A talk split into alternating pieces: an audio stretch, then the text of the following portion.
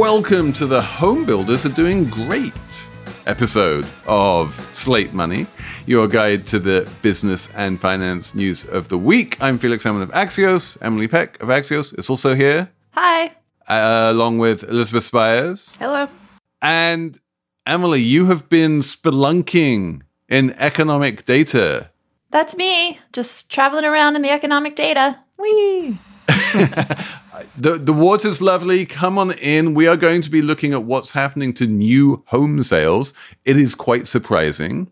We are going to look at what's happening to the proportion of Americans with disabilities who are working. That is also quite surprising. We are going to talk about the political donations of Sam Bankman Fried, which looked like they were highly illegal.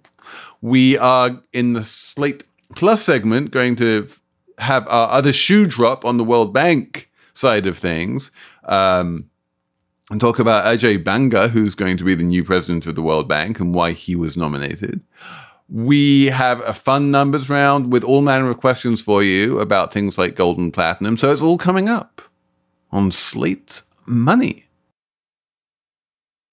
When you need mealtime inspiration, it's worth shopping Kroger, where you'll find over 30,000 mouthwatering choices that excite your inner foodie. And no matter what tasty choice you make, you'll enjoy our everyday low prices, plus extra ways to save, like digital coupons worth over $600 each week. You can also save up to $1 off per gallon at the pump with fuel points. More savings and more inspiring flavors make shopping Kroger worth it every time. Kroger, fresh for everyone. Fuel restrictions apply. Hi, this is Dahlia Lithwick, host of Slate's legal podcast, Amicus.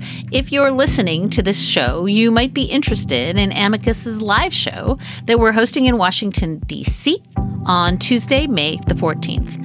My colleague, Mark Joseph Stern, and I will be talking to some amazing guests, including Sherrilyn Ifill and a sitting state Supreme Court justice all about how originalism, a relatively recently invented way of interpreting the Constitution, has taken over the Supreme Court and radically reshaped the law. It's been doctrinal rocket fuel for the conservative legal movement and facilitated the rolling back of abortion rights, the expansion of gun rights, and the obliteration of the separation of church and state. And as another wildly consequential Supreme Court term careers to its end, the court's originalists are on a tear. But there's something you can do about it, and we hope you'll join us in DC on May 14th to explore the possible pathways out of the current situation. Go to slate.com slash amicus live for tickets. Okay, so Emily, let's start with a really interesting little bifurcation in the housing market that you have alighted upon, which, correct me if I'm wrong here, but it basically new houses and new home sales are doing much better than existing home sales. Yeah, that's right. Felix, I was just looking at this data before we started recording. And on Friday, the census reported on sales of new homes. This is new construction. No one's ever lived in the house before. And sales are up, basically. They were up about 7% in January. They're still pretty low. You know, mortgage rates are really high right now. So most people aren't buying houses at all. But the new home market, Felix, is doing better than the existing home market. Sales are up of new homes. Yeah, and we can see this in the stock market with the home builders. All of America's big home builders are doing really well on the stock yeah. market, which is not something you would expect right now. They're all at like 52 week highs. Um, and so the market doesn't just think it's crap, but maybe a little bit better than the secondhand home market. They think they, they're seeing actual optimism here, both in the present and I assume in the future, since the stock market is, you know, a way of anticipating how things are going to be in the future. Yeah, and um, I'll answer the question why why is this? It's because um, builders, people selling new homes cut mortgage rates for buyers. So they do this thing called a mortgage buy down. So if you buy a new home, you can get a mortgage rate as low as 4.25% right now because of these these things called buy downs. Whereas if you had to buy an existing home, it's more like you pay regular mortgage rate, which is right now a little bit over 6%, I think. So it's more appealing to get that lower rate. So new homes are more appealing, basically. So basically, the, the new home builders, they're not, instead of just cutting the price of the home, mm-hmm. they're cutting the mortgage rate on the home. Which mm-hmm. has a similar effect on the bottom line, but definitely attracts more potential buyers because if you just cut the price, the amount you have to pay every month in terms of mortgage is is still very high if you have a six point something percent mortgage. If you cut the mortgage, then the amount you have to pay every month in mortgage is much lower.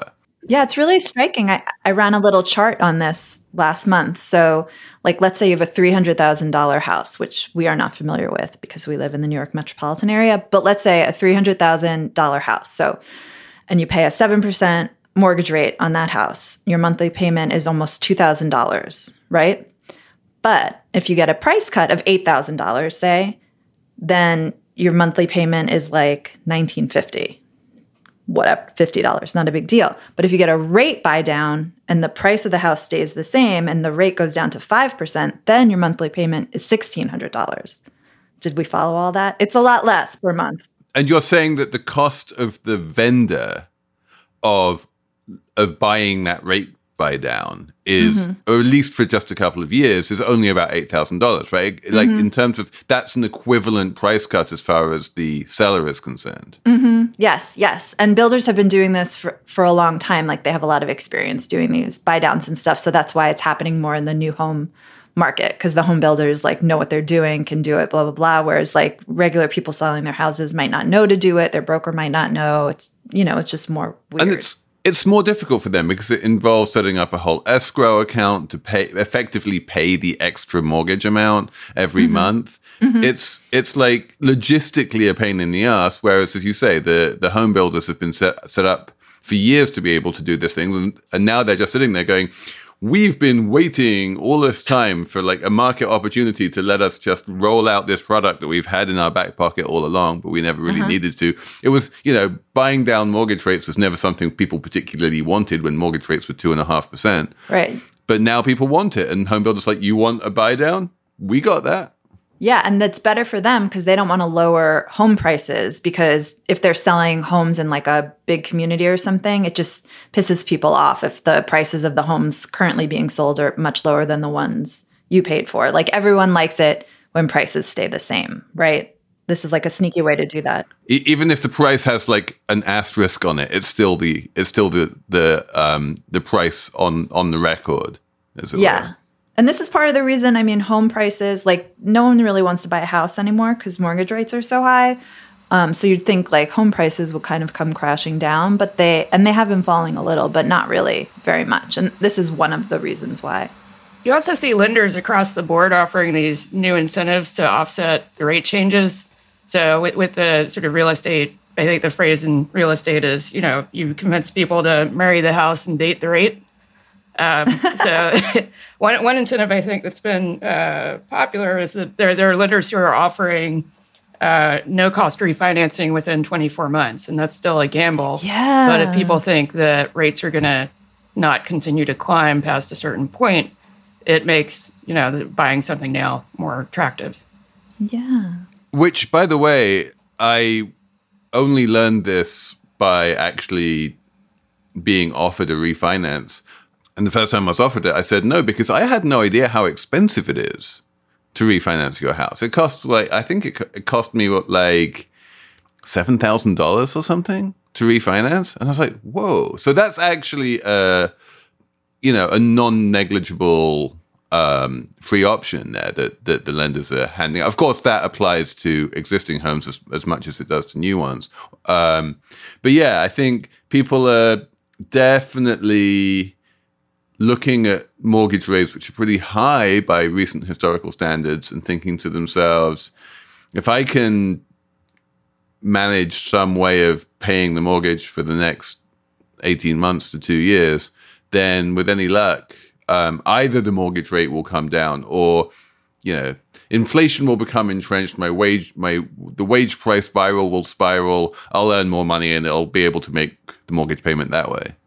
Yeah. The, I mean, the flip side of all this is home prices aren't coming down. They're up like I don't know, what is it, 30, 40% from pre pandemic. A lot of people can't afford houses. And for those people, they want these home prices to come down. So all this, it's not shenanigans, but all this, you know, maneuvering with rates and everything is keeping those prices high and keeping a lot of people that could have taken advantage of a slower market out of the market. Well, I mean, the supply, the total number of homes isn't really changing that much for all of these, for all the fact that these home builders are making money. Like the the the amount of new home supply into the market is is not changing the total supply of homes in the market that much. The number of people right. who own their home, the you know the home ownership ratio is not moving very far, right? So ultimately, I you know even if home prices came down, I don't think you would see that much massive structural change in like the home ownership rate. Yeah, right. But if home prices came down, more people would be able to buy them. Am, am I missing something? Right, but the total number of houses available for sale would, would, would still be the same. And the people, the overwhelming majority of people who buy houses would still right. be homeowners, right? right. The, the number of people who aren't a homeowners who buy a home any given year is always pretty small compared to the number of people, homeowners who like just like trade one house for another. Yes. Although during 2020 and 2021, I think more first-time buyers did come into the market. Yeah, that was that that was or that is one of the interesting things that you learn. I spent more time than I care to admit looking at this question of what is the relationship between mortgage rates and house prices, and it's not simple at all. Um, but in general, what you tend to find is that when mortgage rates fall dramatically, that does tend to increase home prices. On the other hand, when mortgage rates rise dramatically, that doesn't tend to decrease home prices. You know, they yeah. they kind of get stuck it's very hard for home prices to come down. We all remember it vividly because we all lived through that, you know, 2007, 2008. And so yeah, obviously it's not unprecedented. But remember that the thing that caused that was like millions and millions of subprime par- borrowers literally just buying houses they could never afford using yeah. these like ninja loans and stuff. Um, and a whole bunch of foreclosures and, and um, negative equity and that kind of thing. If you have a normal housing market like we do, where the delinquency and default rate on mortgages is basically zero, it's incredibly rare to see house prices fall particularly fast, even when even when mortgage rates are rising. Yeah, which I think is hard for people to to come to grips with now because a lot of the coverage I read has echoes of 08 in it when there's talk of you know, home sales falling or home prices dipping. Like there was a chart from Redfin this week that showed homeowners have lost, I don't know, a lot of equity. Well, they, have gained again. Yeah, no, the Redfin chart, I wrote about it in my newsletter this week. It shows equity basically going up and to the right, housing wealth going up and to the right, and then a little dip over the past six months. Mostly, mostly in California. It has to be said. If you exclude California, it basically, um, you know, it's almost invisible. But the headline on their report was like homeowners lose the most equity in their homes since since 08. So you would be like, oh, panic. But really, it's just like compared to what's gone on for the past two years, it's just it's like a little blip. Yeah, re- really, really, it's just like a, a few towns in California for people who are uh, you know taking out bigger mortgages you can still get pretty attractive rates because the lenders you know if you have 10 million in net worth are still offering incentives to buy down interest rates. And so you can still get a 30 year fixed mortgage for at you know 4.6% if you're looking at a jum- jumbo loan. 4.6% is is not what anybody would have considered pretty attractive like a year ago. Like let's put this in context Yeah, but in, in a 6.5% environment, it is. yeah. But yeah, if you if you're the kind of person who has a private banking relationship and you can borrow against your stock portfolio and the and your bank wants to maintain a healthy relationship and yeah yeah yeah yeah that's I think that you know that's a whole other planet from like the normal world of you know middle class home ownership. Yeah, that's a planet I am so curious about maybe it's boring to everyone else, but like having your own private banker call you and be like, hey, do you want to refinance? Like, I had a, a friend of mine, I guess, who has a private banking relationship. And when mortgage rates were very, very low, you know, back in 2020, like her banker called her and was like, I'm applying, I'm putting you through for a refinance. Like he just did it for her. And I remember because I was trying to get through to like JP Morgan and Chase to refinance and I couldn't even reach them it, it's definitely true that you know at some point for for the very rich, um, your house is a instrument of financial engineering, right? You could just pay cash for your house. You don't need a, mo- a mortgage at all. If you do have a mortgage, what you're doing is you're effectively like leveraging up your assets, right? You're borrowing against your house to buy stock is one way of thinking about it instead of like selling the stock to buy the house for cash. And so a lot of it is just this question of do I expect to make more money on my stock portfolio than I'm paying an interest on my mortgage? And when you're offered a mortgage at you know two and a quarter percent or something, the the answer is obviously yes. So you wind up mortgaging your house to buy more stocks. Um, Right now, it's an interesting question. You know, it's it's it's a little bit riskier to do that trade. So, you know, I would guess I don't know that a lot of rich people buying houses right now are just paying cash because they're like, why would I borrow? Why would I go into debt to buy this house when I can just, you know, sell these stocks, which are still relatively high, and turn it into property? Right. And for those deals where they say we will finance your refinance in two years or we'll pay for your refinance, I mean, do you guys think that rates will be lower in two years? I kind of don't think so. Yeah, if, if I if I was if I was the rates trader, I might have a view on that. I mean, it's it's an interesting question, right? Long term rates generally aren't nearly as volatile as they have been over the past year, right? The the way in which mortgage rates spiked from you know two and a half percent to six and a half percent in a matter of weeks is is kind of unprecedented. I can't remember that ever happening. Like short term rates, you can see more volatility, but the long term, like ten year rates, doesn't generally move anywhere near that much. And there's definitely part of me that says we're going to see some kind of mean reversion, right? And that those long term rates are going to come back down. Mortgage rates are ultimately a function of um, where you know, 10 year treasuries are, plus an interesting spread. And that spread has gone up too, right? The spread between mortgage rates and the 10 year treasury rate is much wider now than it normally mm-hmm. is. So even if um, rates in general stay relatively high, it is definitely possible that mortgage rates will come down just through that spread compressing. So, um, yeah, let's take a break and then we'll come back and talk about another major macro phenomenon, which is the employment rate among disabled folks. Apple Card is the perfect cashback rewards credit card. You earn up to 3% daily cash on every purchase every day. That's 3% on your favorite products at Apple, 2% on all other Apple Card with Apple Pay purchases, and 1% on anything you buy with your titanium Apple Card or virtual card number. Visit apple.co slash card calculator to see how much you can earn.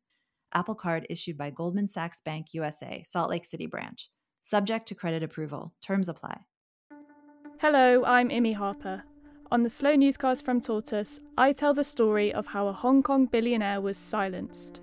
I got bombs thrown into my house. I got people came here, ransacked my computer, and I, I got people threatening me. I got this and that, but I'm safe and what it reveals about the freedoms Hong Kong no longer enjoys. Listen to Hong Kong's Rebel Billionaire on the Slow Newscast, wherever you get your podcasts.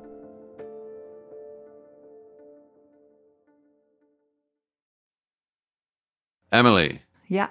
You are you are the you are the queen of the macro data this week. I guess so. What's this other data set that you've been you've been spelunking? Um, this is the share of Americans with disabilities who are employed, and in 2022, that share rose to 21.3 percent, which is a record high. Um, before the pandemic, it was more in the 19 percent range.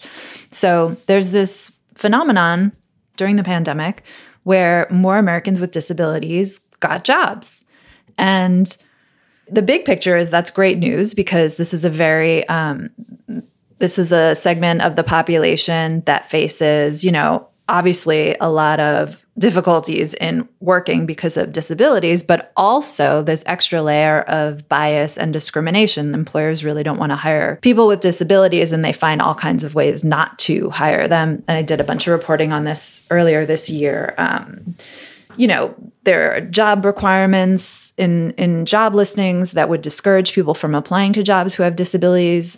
And and maybe those requirements aren't even really real. Like you have to lift 50 pounds but it's like a listing for a receptionist or something. Um, but during the pandemic kind of like at least two things are happening. First more people are going remote. So if you have a disability it's easier for you to to work. You don't have to worry about accessibility anything like that to go into an office. You can just work from home. So that's one advantage. And the other thing that's more controversial is more Americans identified as having disabilities. Um, and there's some research out there that speculates that this could be because more Americans had long COVID and so identified as having a disability. So it's like this good news, but underneath the good news is kind of a, a little bit of a question mark. I think you know the the long COVID question is really interesting because there are you know, we don't really have a defined set of symptoms or or you know a real um, standardized set of diagnostic criteria for it. So the point at which people qualify for things like disability benefits or in a position to um, you know have have legal standing if an employer is discriminating against them as a disabled worker I think a lot of that stuff is still very gray area. In terms of this data set, this is just people who self report as being disabled, right? Having a disability. Yeah, exactly. This is um, when they do the survey for the jobs report. There's like six questions on the survey that they the BLS uses to identify Americans with disabilities. And some of them are like, do you have trouble seeing or are you blind? Do you have trouble hearing or are you deaf? Um, do you you have difficulty running errands or climbing stairs? Stuff like that. So it is self-reported. Um, I think if you did you cut the population by like who receives disability benefits, it would be a whole other story. So yeah, if you have long COVID, some of these questions would definitely apply to you. So you see in the data like hundreds of thousands of more people identifying as having disabilities um, during the pandemic and 2022. So the question is now, I guess, like, is that going to be sustained? I think one of the long-lasting legacies of the pandemic is just broadly a greater understanding of and acceptance of um, the fact that both physical and mental problems can happy, happen to any of us. You know, we can wind up getting long COVID, which causes both. Um, and more sort of compassion and understanding, and as you say, a greater realization that work from home can really level the playing field much more than it than, than we used to see pre-pandemic. And so, yeah, people are like, yeah, I have long COVID. I have some kind of disability. I am working. This is all great. But yeah, I mean, let's put this in perspective here 21% compared to the overall um, employment to population ratio, which is what, 65, something like that, is, you know, there's still a long way to go. Oh, yeah. And I mean, traditionally, the unemployment rate uh, for people with a disability is far higher than for people without a disability. So yeah, so the question here, because if you if you look at your amazing pretty chart, there is a quite startling up and to the right spike in this employment to population ratio among disabled people. Um, the question is: Is this structural or is this cyclical? Is it going to come back down to? Is it going to mean revert? Or is this like the beginning of a new glorious age where um, people are happy self identifying as having disabilities, people are happy working from home, employers are happy for people with disabilities to work for them and to work from home. And now we can expect this up and to the right trend to continue? I mean, it's a really good question the it looks like i mean part of the reason in addition to the long covid reason and the remote work reason is that the labor market's really tight. And when the labor market is really tight it pulls in people who normally have a hard time get getting jobs. So that would include americans with disabilities would include you know people with like who spend time in prison things like that. Um, and there's not much indication that the labor market is going to get less tight in the coming years. So that's like score one in the column for this chart to kind of stay up and not go back down. And then on the other side of that is the long COVID question. People start recovering from long COVID. Does that mean this population kind of declines, which is good news also? And but then this number declines too. Yeah, I don't think anybody thinks that we're all going back to 100% in office work either. So if remote is here to stay on some level, mm-hmm. that has to be an advantage. Yeah, I think it's going to stay a little high. Yeah. That's good. All right. Let's all um, embrace the way in which the pandemic created a more diverse workforce. We'll be right back after an ad.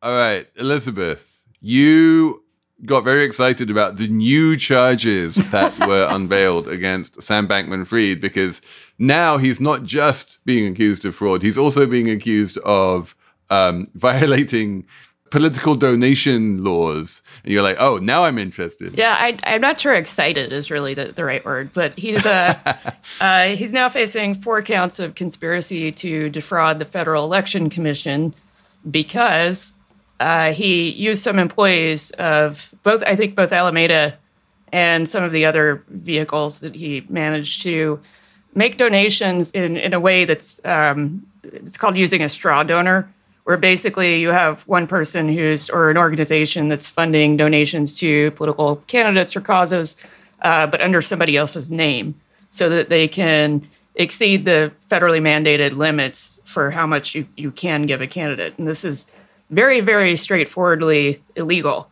So now he's in trouble for that, in addition to the 458 other things that he's done that are sketchy. Did I read that he had like someone, a go to straw donor for Republican candidates and a go to straw donor for Democratic candidates. Yeah, there was right. It was Ryan Salame was the Republican one, and Nishad Patel was the Democratic one, I think. But then he also made his own donations. Yeah, I think he's he's more widely seen as a, as a kind of democratic activist, just because most people who are in the, the crypto world tend to skew Republican. Uh, and, and so he was unusual in that respect. But he was giving money to Democrats and Republicans, and uh, lobbying both sides.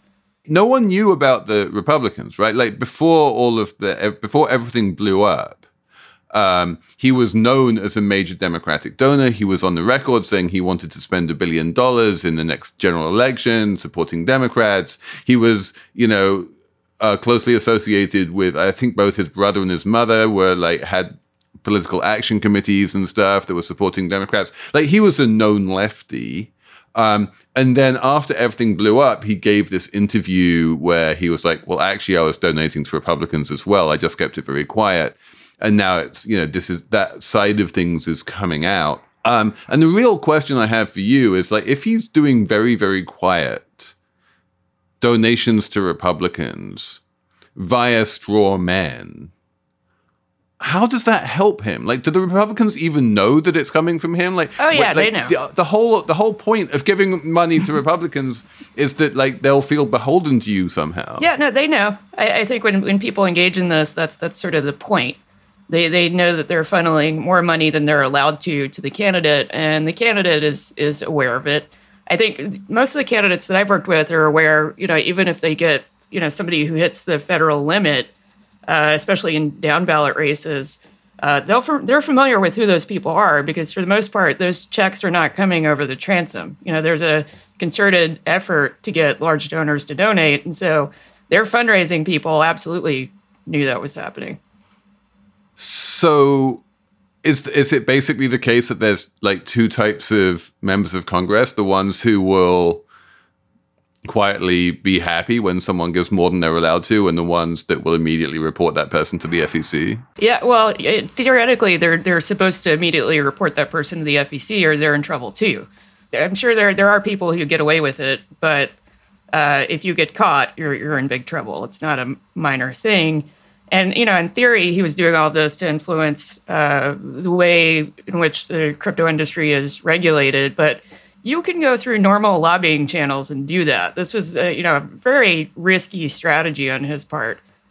Well, I mean, you can't. I think. I think the lesson of um, crypto lobbying is that we've seen a huge amount of it, not just from FTX, but also from you know Coinbase and everyone else, and it has had no visible result in terms of legislation making it easier for crypto anything to do anything. And in fact, right now, of course, in the wake of the FTX collapse, there's just a massive backlash, and and both regulators and Congress have no particular desire to um, to listen to crypto lobbyists at all.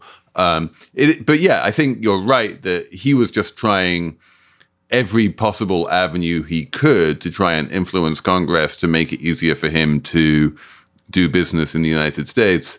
Um, and then it turned out that he was, per the complaint, defrauding his own customers from 2019 onwards.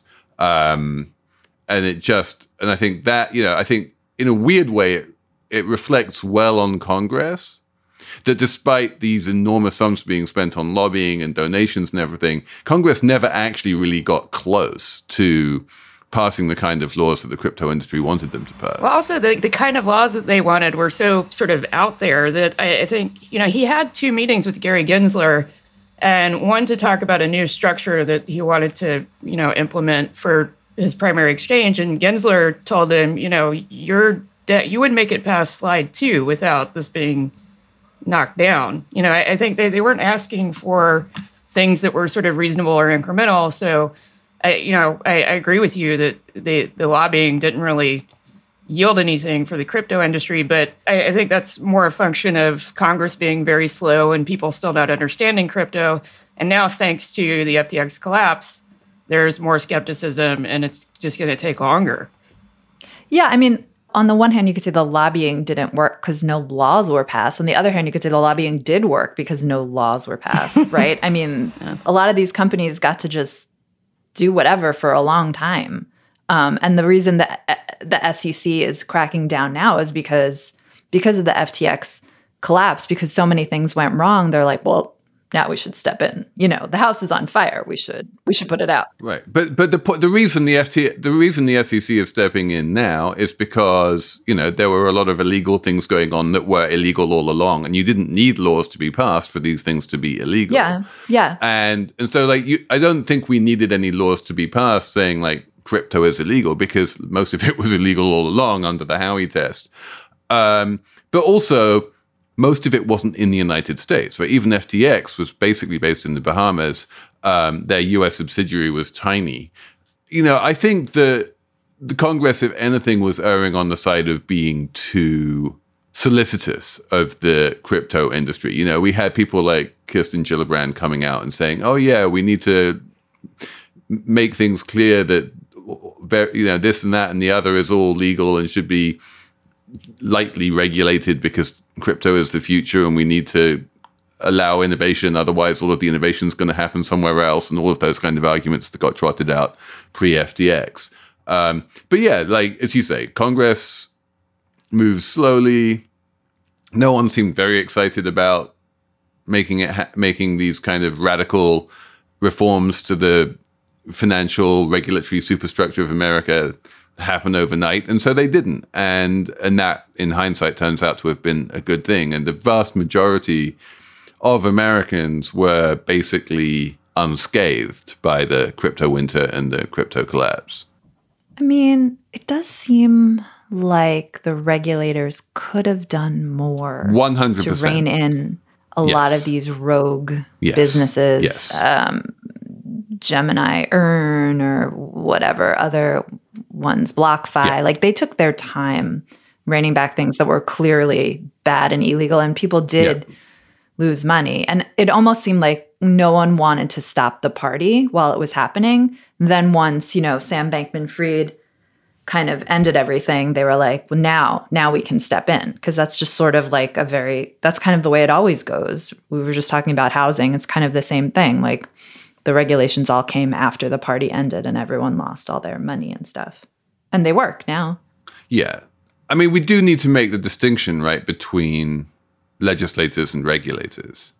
The the you know legislators did nothing and that was fine because the only thing they could have done was really make it easier for the crypto industry rather than make it harder because as we have discovered everything they were doing was already illegal um, regulators um, yeah they saw um, they had their bosses who are, is congress you know surprisingly embraced this idea that crypto was a form of positive financial innovation um, yeah, especially on the Republican side of things. Interest, interestingly enough, they were like, "Yeah, this is broadly a good thing," and who, how dare you try and crack down on the most innovative thing to happen to money in a thousand years, or whatever the argument was.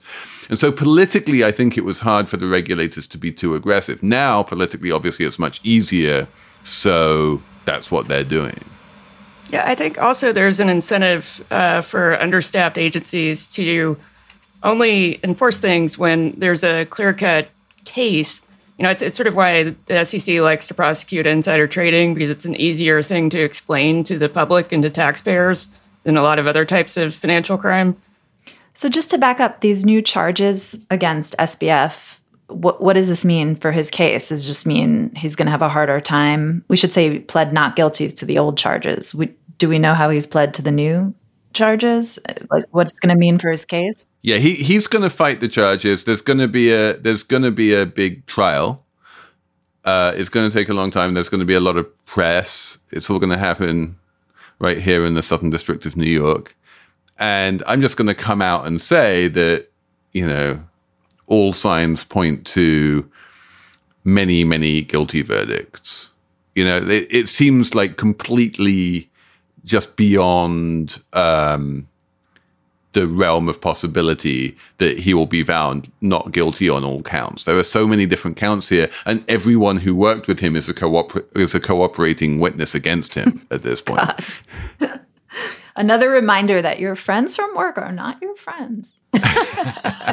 Especially when you're doing Or crime. your polycule. yeah, even your polycule is not really your friend. I read that Sam Bankman Fried's um like his number two guy, they like met in math camp in in high school and I just that's just so nerdy. I couldn't believe it. And then they lost touch but then met up again at MIT. Like I just thinking like what went wrong, fellas? This is the American dream. Math camp to MIT? Like what are you doing? Why did you go to crime? Well, they all made billions, like you know, and they're effective altruists. Oh, right.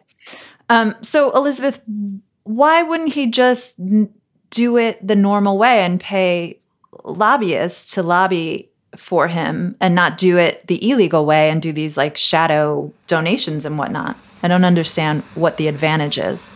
Yeah, well, they were they were paying lobbyists. The I, I think the it's just a, of a piece with his overall hubris. You know, you could ask the same question about the other shenanigans that he's been involved in that, that are pretty straightforward bad shit. So I, I think he just thought he could get away with it all, or you know, he had this sort of mentality that once you reach a certain level of success and wealth, that all these things just don't apply to you that you know you're, you're operating in a different level so which is kind of true, right? It's it's hard to think of very many donors who've been prosecuted for violating FEC rules, like especially with the explosion of super PACs and whatnot. It's so easy to get around those rules. Like you really need to be particularly just lazy to wind up violating these things. Or- like, or- come on, the laws are there. You can follow the laws very easily. Yeah.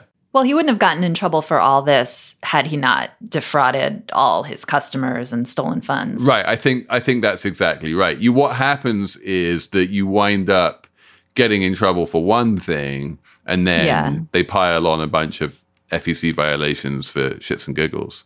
Right. That's what I was saying about that Trump case where um, he was like, they were paying people and with cars and apartments and stuff. It seems like beside the point to everything else that went on with Trump, but it's like an easy case to prosecute.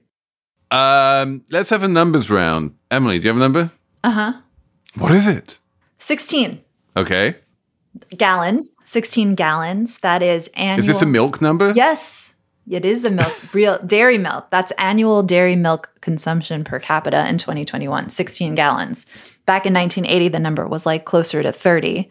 And the reason this is newsy is because the FDA is now proposing to allow companies to use the word milk to describe oat milk, soy milk, almond milk, all the other kinds of milk. Which, of course, they have been doing for years, right? Yeah. The, the, horse bolted from that particular stable. this is a bit retroactively. Oh, yeah, this thing you've been doing for years is fine. But I'm just going to come out and say that the per capita consumption of nut milks and oat milk and that kind of stuff is is going to be a, is still a, a sort of a fraction of a gallon. It's not it's not like we are now that difference between 31 gallons and 16 gallons is like is now in almond milk. It's Yeah, not. It's just yeah. we're drinking less milk. Yeah, or I don't know what people are drinking instead of milk. I mean, Felix is is you're drinking wine instead of milk. I'm assuming. Exactly. I'm drinking wine. And it's cereal every morning. wine instead of milk. I, I go into I go into my local coffee shop and I'm like, can you make me a latte with like a, a muscadet? um, Elizabeth, do you have a number? Uh, yeah, my number is 746, and it's uh, $746. And that's the average markup on an auto loan that you get if you're a black customer versus $349 if you're not a black customer. So the easy way to sort of eliminate this racial discrimination would be to end markups on auto loans that are at the discretion of the dealer. Uh, but we, we're not doing that right now. So there's a persistent discrimination problem. So wait, explain explain this markup thing. I don't understand it. So if, if you buy a car and you receive financing on it, you generally get an overall rate that's the sort of all in rate, but you don't necessarily have transparency into how much of that is coming from the lender and how much of it is discretionary markup from the dealer. So, and because it's legal for the dealer to mark up to a certain level um, at their discretion, you know, the, the, the question is, you know, why do some people get markups, other people don't? Uh, and in this case, it appears that across the board, dealers are discriminating against black buyers, even when you control for other factors. So, as I understand it, auto loans are a profit center for dealers. Like the last time I bought a car, they were like, and then we're going to have to go through this whole financing palaver. And I was like, actually, it's not a very expensive car. I can pay for it in cash. And they and they said, if you pay for it in cash, we're going to have to charge you much more because we make money by offering you loans. And so just apply for the loan, get the loan, and then pay it off in six months' time, and then everyone's going to be happy. But you need to get the loan because that's going to make your car cheaper. But I guess what you're saying is that, like, oh, the reason they could reduce the price of the car was because they're making money on that loan. That, like, you know, the, the lender is basically giving them a kickback. And you're saying that they take more of a kickback on loans to black folks than they do from anyone else. Is that basically it? No, they, they can, outside of the loan, they can mark up the overall cost of the financing. Um, so e- even apart from the lender's terms. like a fee or something, like fees. Yeah. So they add extra fees to black buyers versus white buyers. Yep. You're 20% more likely to get um, to receive a markup if you're a black buyer than if you're not a black buyer. So there's just like a random extra cost. Yeah. Yeah, it's because they don't have there, there's usually not a there's not really a s- standard criteria for determining markup. So it's it's the when the dealer is sticking a finger in the air and making a judgment about the customer. Wow. Like car car financing is one of two areas of finance that every time I look at it, my brain melts and I don't and I do not understand. The other one is annuities. There are t- there, there are these two parts of finance where I'm like, I really need to get my brain around how this works. And I look at car loans and I'm like, I do not understand, and car leases especially. And I'm like, I do not understand how car leases work. They are so opaque. And then the other one is annuities. And ev- like the proportion of American households who buy cars is, you know, it's got to be close to 100%. It's like everyone does it, um, you know, if they don't live in New York City. And it's just, it's so opaque and it's so hard to understand. And yeah, a bit, a lot more just basic sort of templates issued by the CFPB that have to make it very clear how everything works and don't allow all of these kind of hidden shenanigans would be great. And I don't understand why we don't have that. Car lobbyist. Um, oh, I, I should have a number two. I have a number. Ha! This is a good one. My number is 1,545. Um, and this is a platinum coin number. Uh, this has got nothing to do with the debt ceiling, though. Um, this is the new platinum coin that is being issued by the US Mint to commemorate the First Amendment. And apparently, the First Amendment has something to do with acorns. So it has a bunch of acorns on the coin. Um, if either of you can tell me what the connection is between acorns and the First Amendment, um, tell me. Otherwise, we will leave it to our good listeners to explain what the connection is. And this is a hundred dollar coin, as in it's uh, you know the uh, it's legal tender in the United States, and you can spend it to buy a hundred worth hundred dollars worth of stuff. But no one would ever do that because the cost of the coin is one thousand five hundred and forty five dollars. What? Which is not which is not only more than a hundred dollars, but it's also more than like nine hundred and fifty dollars, which is the cost of an ounce of platinum. That this coin has an ounce of platinum in it. So you know, people people are buying it for the precious metal value, not for the coin value. How many are they making? As many as there's demand for. Huh. Okay. But the secondary market, like if you want, like once they start getting traded, it's going to be traded for less than the um, brand new price. People aren't going to buy an ounce of platinum for one thousand five hundred and forty-five dollars when they can buy like a platinum bar for like nine hundred and fifty dollars with the same amount of platinum in it. And I don't think the numismatic value of having a coin with acorns on it is worth you know more than five hundred dollars. So it'll be interesting to me to see how many of these coins the mint actually sells because they seem to be pricing them pretty aggressively. Yeah, that's so weird. Also, by the way, another thing which I want to ask Slate Money listeners, please write in slatemoney at slate.com. Why is platinum so much cheaper than gold right now? Like historically, platinum has always been more expensive than gold. And you know, and if you look at like the American Express ladder of cards. You know, it starts at green and it goes up to silver and then goes up to gold and then it like platinum is the top. And the reason platinum is the top is because everyone understands that platinum is a more precious metal than gold. But platinum has been much cheaper than gold for some years now, and the difference between them is now enormous. Um, you know, platinum is, as I say, it's less than thousand dollars an ounce. Gold is what fourteen fifty, something like that. So, yeah, what's going on there? Someone who understands the dynamics of precious metals, please write in and explain what's happening in the precious metal market because I would love to know.